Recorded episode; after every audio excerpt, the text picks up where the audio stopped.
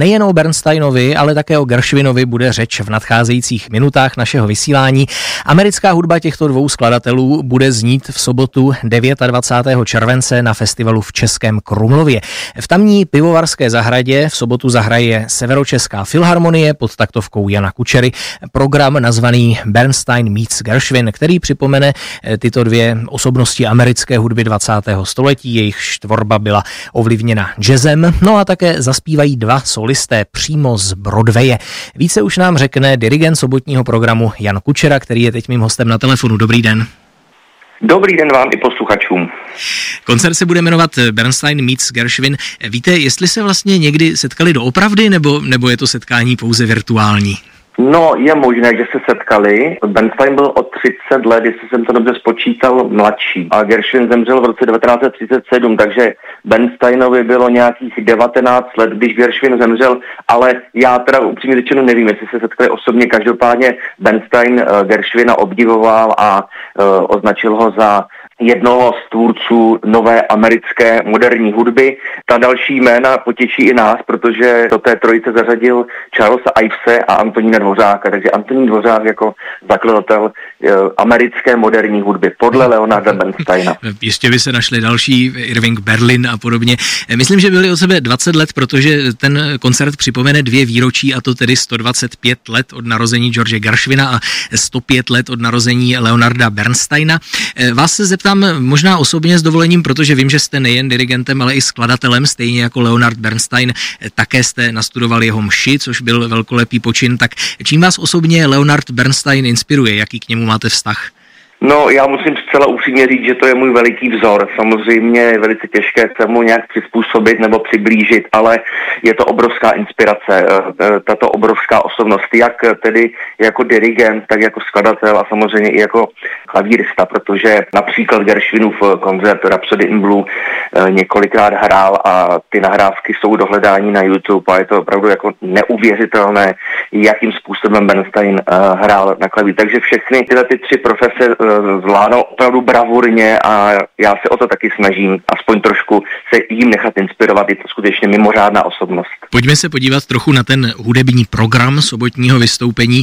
Díval jsem se, že tam jsou kusy notoricky známé, některé naopak možná pro českého posluchače ne tolik známé, tak co jste vlastně od obou pánů vybrali? Bude to jakýsi průřez toho nejlepšího. Eh, Gershwin i Bernstein se budou tak zájemně prolínat, doplňovat. Eh, není to tak, že by v jedné půdce byl jenom Gershwin, v druhé půdce Bernstein, ale ty písně eh, budou tak nějak na sebe navazovat.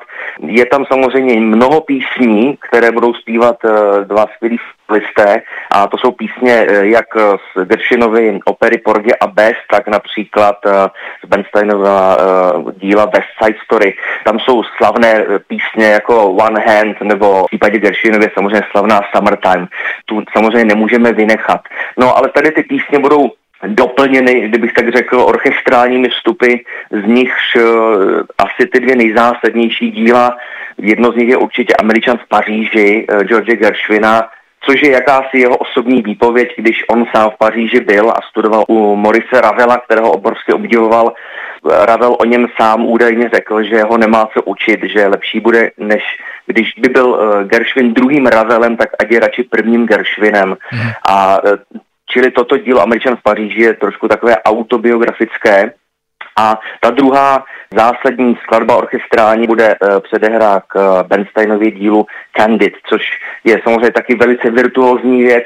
V podstatě celý ten večer je pro orchestr velmi náročný, technicky jsou to partitury opravdu nelehké a myslím si, že skvělý orchestr uh, Teplické filharmonie se s tím vypořádá výborně.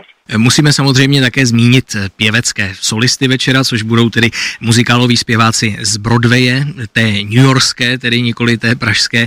Eh, tak jak se vlastně stalo, že přijedou zaspívat do Krumlova? Eh, dělají turné po evropských festivalech, nebo jak se stalo, že zavítají na tento festival?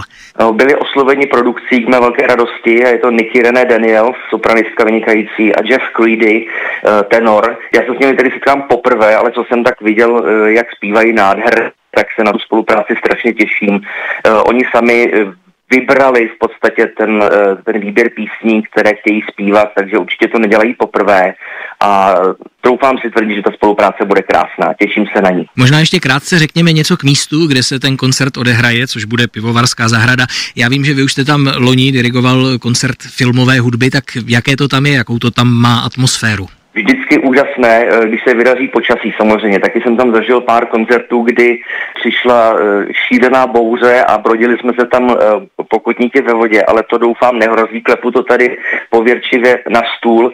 Takže pivovarská zahrada v Českém Krumlově je nádherná a máte pravdu, že loni ten koncert sdíla Johna Williamse. Já ten koncert trošku beru jako takový dvojkoncert. To, co bylo loni, filmová hudba Johna Williamse, úžasný americký autor, letos tedy na to navážeme. Beru to jako jednu takovou symbiozu.